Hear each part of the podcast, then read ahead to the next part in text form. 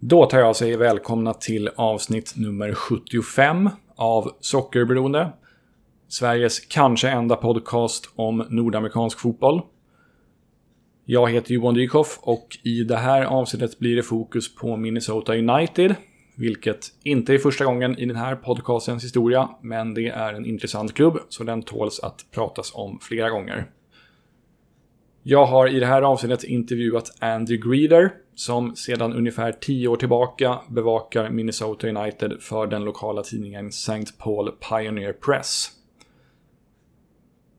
Minnesota United har spelat i MLS sedan säsongen 2017 och har efter några mindre kul säsonger i början nu etablerat sig som ett pålitligt MLS-lag.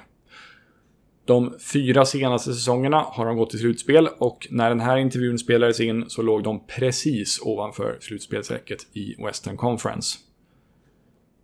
Laget spelar sedan 2019 sina hemmamatcher på Allianz Field i St. Paul och har sedan MLS-inträdet haft en hel del nordiska spelare i laget såsom Jon Allbåge, Rasmus Schüller, Robin Lod, Vadim Demidov och Timo Pukki.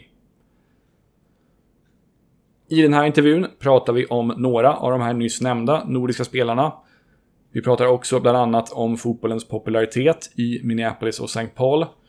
Några av de mest framgångsrika spelarna i Minnesotas MLS-historia. Några av de mindre lyckade spelarna. Och Minnesota Uniteds plats i MLS transferhierarki. Det ska sägas att den här intervjun är något kortare än de flesta andra intervjuer som jag gjort till den här podcasten. Och det berodde helt enkelt på att Andy är en upptagen man. Så han hade bara ungefär en halvtimme att avvara. Men det blev ett trevligt samtal i vilket fall.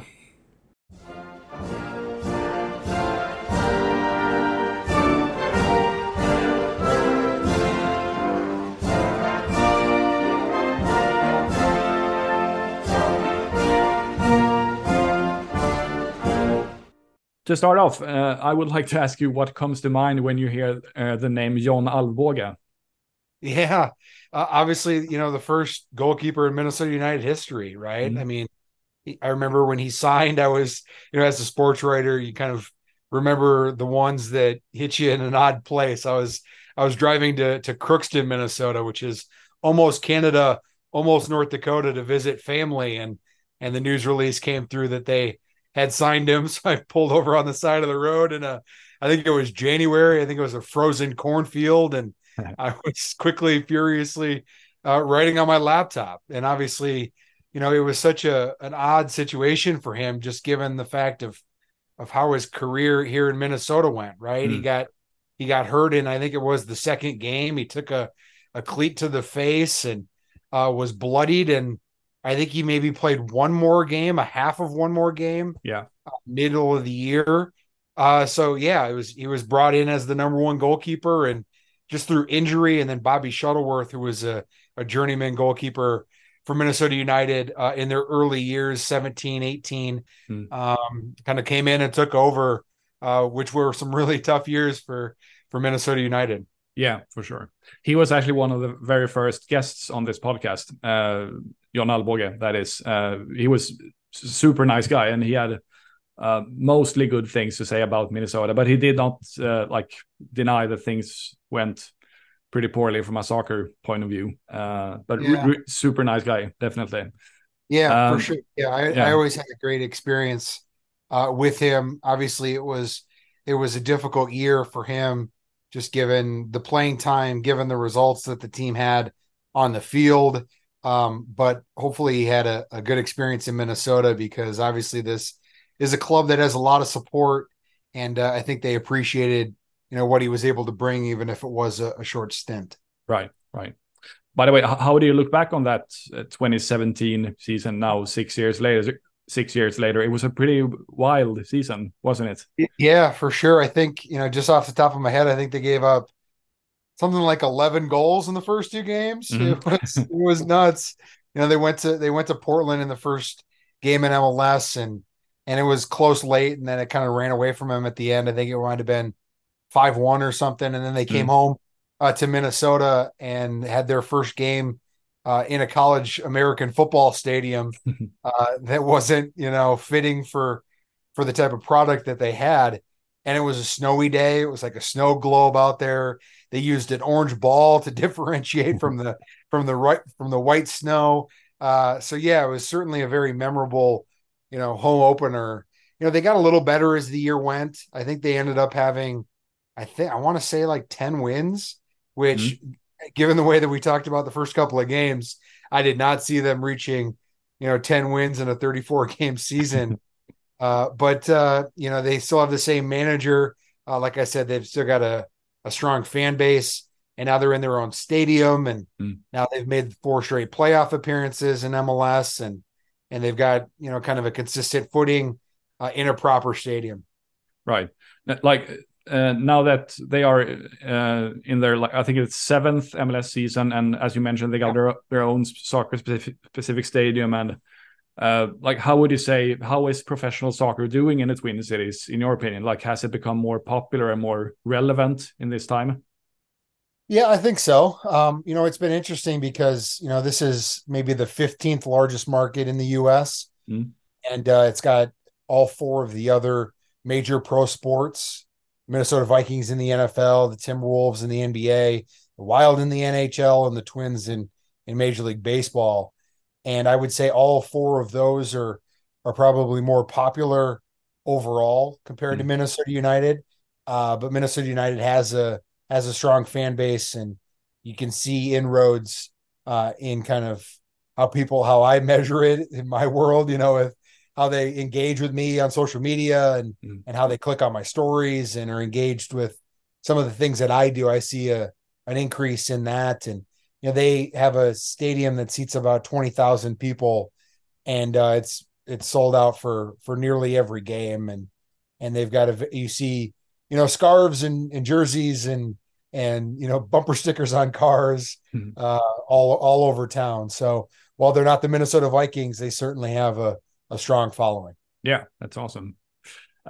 Speaking of your stories, would you mind giving us a brief rundown of your career in journalism? Oh, sure. Yeah, so I grew up in Minnesota.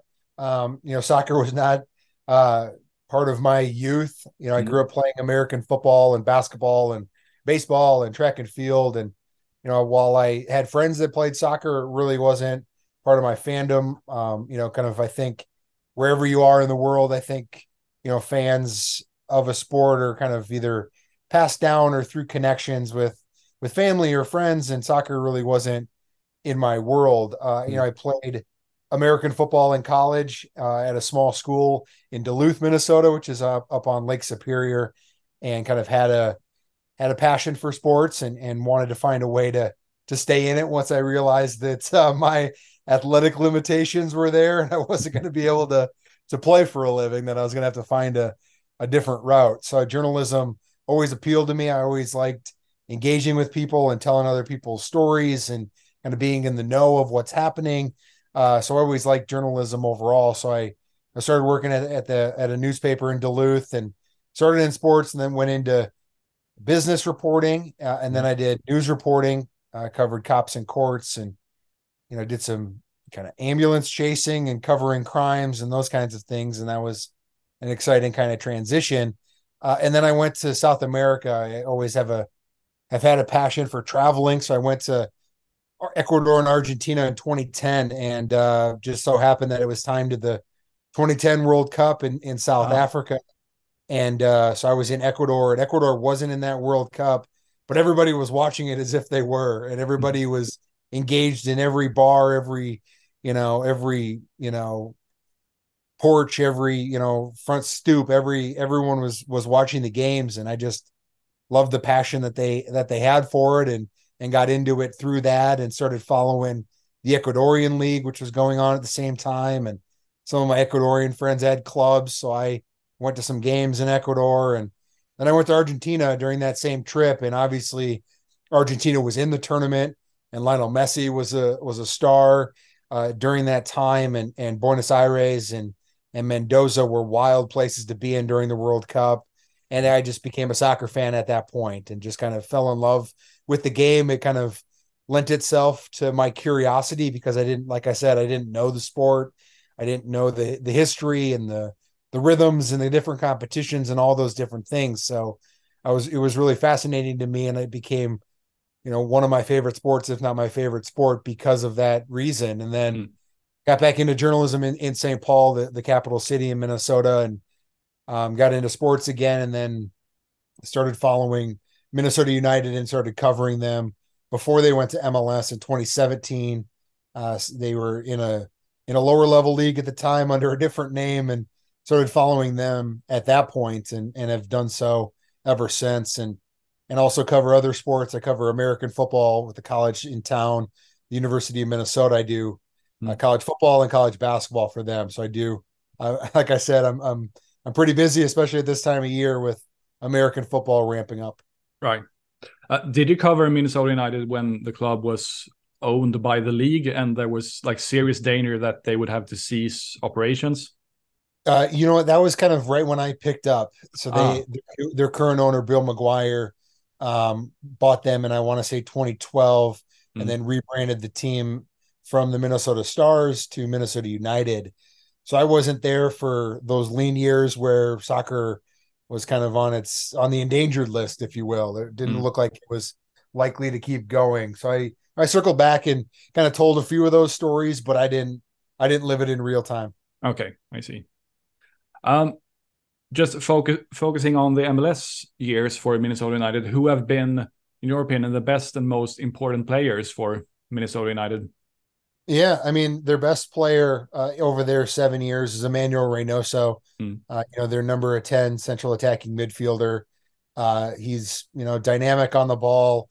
He's got a great left foot, a really creative, exciting type player. He came to Minnesota United from Boca Juniors in Buenos Aires, and has been with the team since August or September of 2020. So this is his fourth year with the team.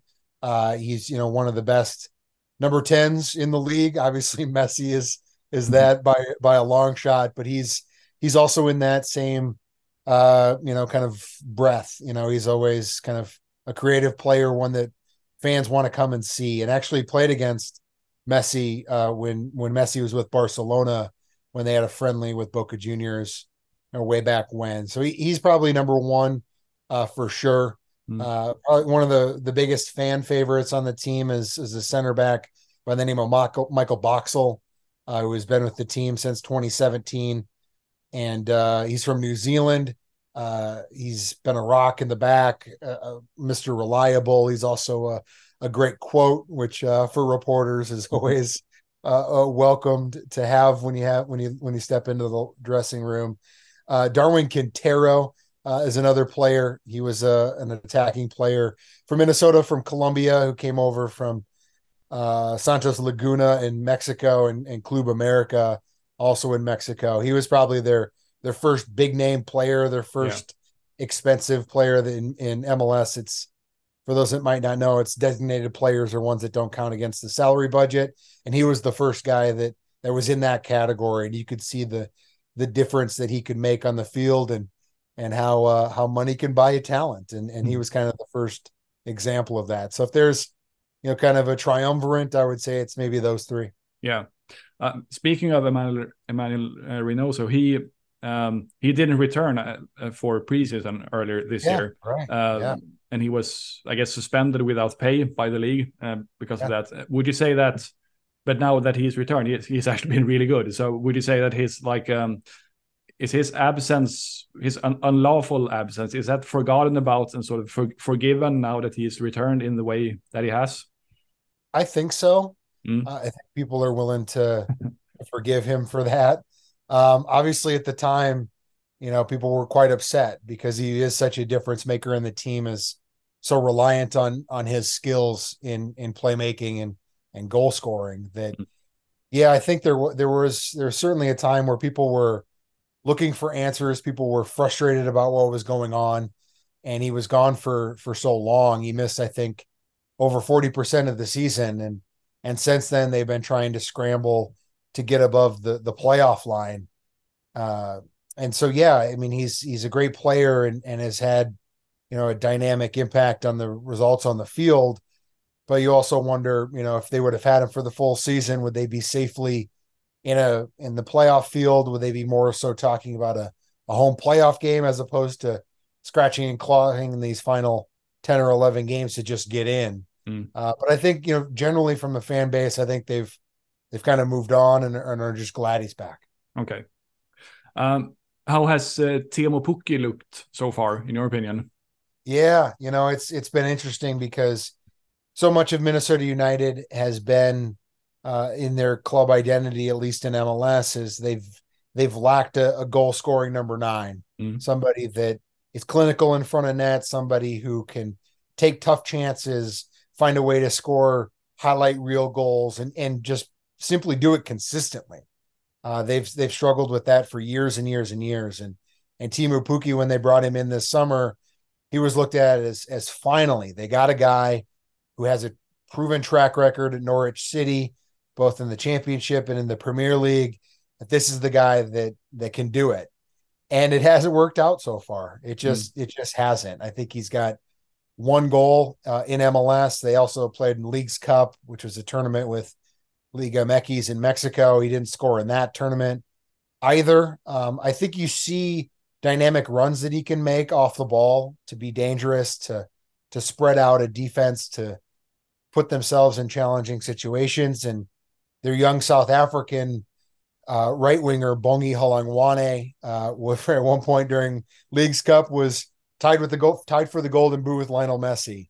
He's got 15 goals in all competitions. He's a young, dynamic, kind of million watt smile kind of kid, and he was having a lot of success because of Reynoso creating and Pukki creating space with his runs. So while Pukki hasn't had those goals yet, you see him be dangerous in the box and open up things for Bongi to score. But I know Pukki is frustrated that he's still sitting on just 1 goal. He's used to scoring more. He came in expecting to be able to do so, and they're hopeful that he can get those goals in short order. Yeah. Let's hope that Pukki finds his form eventually. But if you would have to name some of the most disappointing signings in Minnesota United history in MLS, who would that be? Ooh, that's a good question. There's a long list. There is. Probably for the fanfare that he received and the lack of even playing time, much less goals, I would say Tomás Chacón, who was a young Uruguayan player who came in for, I want to say, a few $1 million transfer fee. He was probably, one of the most disappointing that they had. Luis Amarilla, Angelo Rodriguez, some number 9s who didn't work out, who were designated player types. One player that I think came in with a lot of fanfare and really kind of soured the fan base was Francisco Calvo, a center back who came from Costa Rica. He was always an adventure in the back. He wasn't kind of the disciplined, I'm going to stay home, I'm going to take care of my business here. He would, kind of press forward at times. He would check out defensively at other times. He wasn't a designated player, but he was brought in as kind of the bedrock foundational piece, and he was gone within 2.5 years, very unceremoniously. He got benched by Adrian Heath, and I think Calvo said that Heath put him in the basura, he put him in the trash. So Calvo was always going to have infamy around this club and kind of be viewed as a disappointment. I mean, he played in the first World Cup when Minnesota was a MLS team. He made all-star appearances. He was super athletic, but it just didn't work out in the end. So he's always going to have, like I said, a special place for fans, and more in the infamous than in the famous category. Yeah. I would guess Adrien Hunou is another one who comes to mind. Oh, yeah, for sure. Yeah. Absolutely. Yeah, no doubt. That's a good callback for sure. Yeah, he came over from Ligue 1 with Rennes. I think his transfer fee was $3.5 million. So I think it was probably second biggest in club history. I think we're talking about some numbers that also show something about Minnesota United, that they're not a big spending club, but Hunou also, never really panned out. I think he was expecting to have a strike partner. He was expecting to be you know, in a two-striker setup. That was what he was used to. Mm. He was used to playing off somebody as opposed to being the target man. And I think that was part of the downfall, is he just never really felt comfortable. Adrian Heath never seemed to be comfortable in him. And, you know, they were able to recoup a lot of that transfer fee when he went back to France. But, yeah, that's probably one in that striker pool, probably the top one that was underwhelming. Yeah. Speaking of spending big on signings, and now with players such as Messi, Lorenzo Insigne, and before that, Chicharito joining various MLS teams, would you say that there's a sense among Minnesota United fans of like, hey, why can't we make signings like that? Yeah, so I did a sit-down interview with their owner, Bill McGuire, last week and asked him, you know, about their spending, because in the last 4 years, they've been spending somewhere in the teens to 20s out of the 28, 29 MLS teams, and have had to outperform that spending rank to make the playoffs. And I asked him if a higher investment is going to be necessary going forward, or should fans kind of expect that? And I just got the sense that, you know, he's expecting to kind of be a budget team, to be a team that has to make the most of its resources. Obviously they had a big franchise fee to get in the league, privately financed the stadium.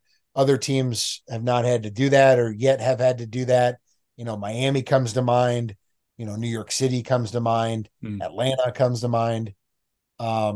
So, yeah, I think, you know, I asked them about MLS rules, right? You know, I think that, you know, they can be kind of limiting for people that are ambitious, right? And Philly Union coach Jim Curtin, after they lost to Inter Miami in the semifinals of League Cup, you know, said that MLS rules have to change, and they have to push the limit and try to spend more to be more competitive, to not hamstring the ambitious clubs. And I asked Bill McGuire about that, and he said, yeah, I think we can change the rules for kind of some of the squad players, kind of in between, underneath the designated player level type of signings. And I don't think that's what fans want to hear, right? I think fans always want to spend somebody else's money, right? They always want to do that for their favorite club, and just this last week when I chatted with him, I didn't get the sense that he wants to push the limits as much as some other clubs do in the league. Okay. By the way, have you, as a journalist and someone who works with covering MLS, have you made an effort to learn all the extremely complicated roster and transfer rules of MLS? You know what? I've got a decent understanding. You know, I feel like it's so Byzantine in its makeup and so shrouded in uncertainty of what is actually going on a lot of times that it's kind of confusing to understand it, and it's difficult to know it. So I think that, you know, there's an understanding that I have, and also, like, you know, trying to relate that to fans, right? And trying to, you know, have them understand what's going on, and also trying to figure out how much of a willingness there is to know all the gobbledygook of MLS rules. Like, is there really a desire to know that, or do they want to know kind of the meat and potatoes reasons of why this player is here? And I've always got the sense, at least for my readership at a general, you know, daily newspaper, it hasn't been to know all of the ins and outs as maybe kind of a more passionate blog might do so. Right. And you can be, I mean, they also change like every year or every 2 years or so. So exactly. Yeah. And it's like, sometimes you're not quite sure what category this, they change and what sort of category they fall under. And I mean, you can read them, but even just the basic ones that are online are not exactly what plays out come those transfers, come those interleague trades. Yeah. Right. By the way, did you mention Vadim Demidov among the most disappointing signings? Oh, for sure. Absolutely. Oh, you did. Yeah, you did. Yeah. I did not mention him. Oh, you didn't? Oh, okay. Because he's well, you could write like a whole book about his tenure in Minnesota. Yeah, for sure. Yeah, he was the first captain, right? Right. And he did not last more than, I want to say, 3 games, three and a half games. And then he was kind of exiled and gone soon after that. So, yeah, I mean, he was another one that was a major disappointment and part of the reason that they struggled, at least early on in their tenure, because they looked at him as the main defensive center back, right? And his struggles, I mean, he was just so, like, outmatched, it looked like. Just, like, from a physical athleticism standpoint, he just never fit. And once they realized that, there was just no going back, and they had to move on. And they even like asked him, like, can you please not train with the team, even though you're under contract? Right. Yeah. Like I said, like exile. Like, yeah, it was exactly. Pretty much just kind of go away. Right. Yeah. Like, we don't even want you to be a part of it, which was just so stunning, because that's not something that you would do with somebody that is considered to be a true captain material, right? A true captain material would be somebody that even in the darkest days would be so team focused that they're going to be a good influence and going to train hard and be respectful and courteous and be there for teammates. So it just showed not only the physical things on the field, but the kind of interpersonal things off the field. It was just a complete mess from the start. You know, it was not good for sure. Right. Before we wrap things up, just two more questions. I would like to give you the opportunity to let the listeners know where they can follow you and your work. Yeah. So it's on twincities.com, Minnesota United. And then on the, app formerly known as Twitter, it's at Andy Greder. So those are kind of two primary spots. Right. And people can often hear you in various podcasts when, like, you come on different podcasts to talk about Minnesota United, like, every now and then, right? Yeah, I do podcasts. I do radio interviews as well. I'm running the Minnesota United podcast. They've got an in-house one. I think the plan is for me to join that one. Oh, right. Next week. And yeah, so I'll do some podcasts here and there, but I also do some radio things as well. Yeah. And the final question, if you're not allowed to say Jon Allbåge, what comes to mind when you hear the words Swedish soccer?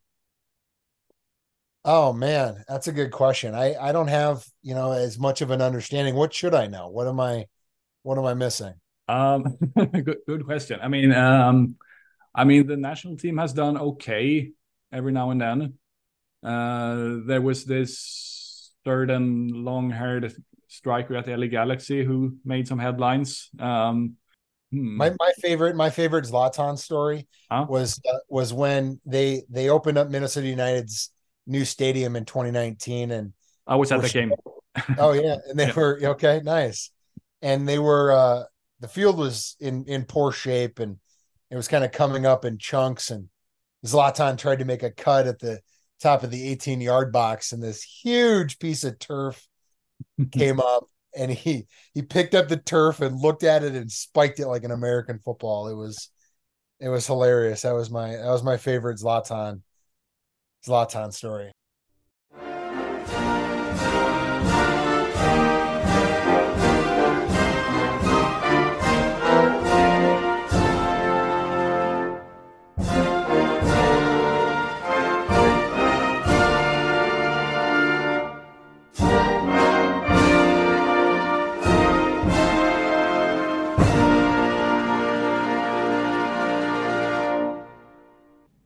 Sådär ja, då tar vi och tackar Andy Greder för att han tog sig tid att ställa upp på den här intervjun, och vi önskar honom allt gott framöver.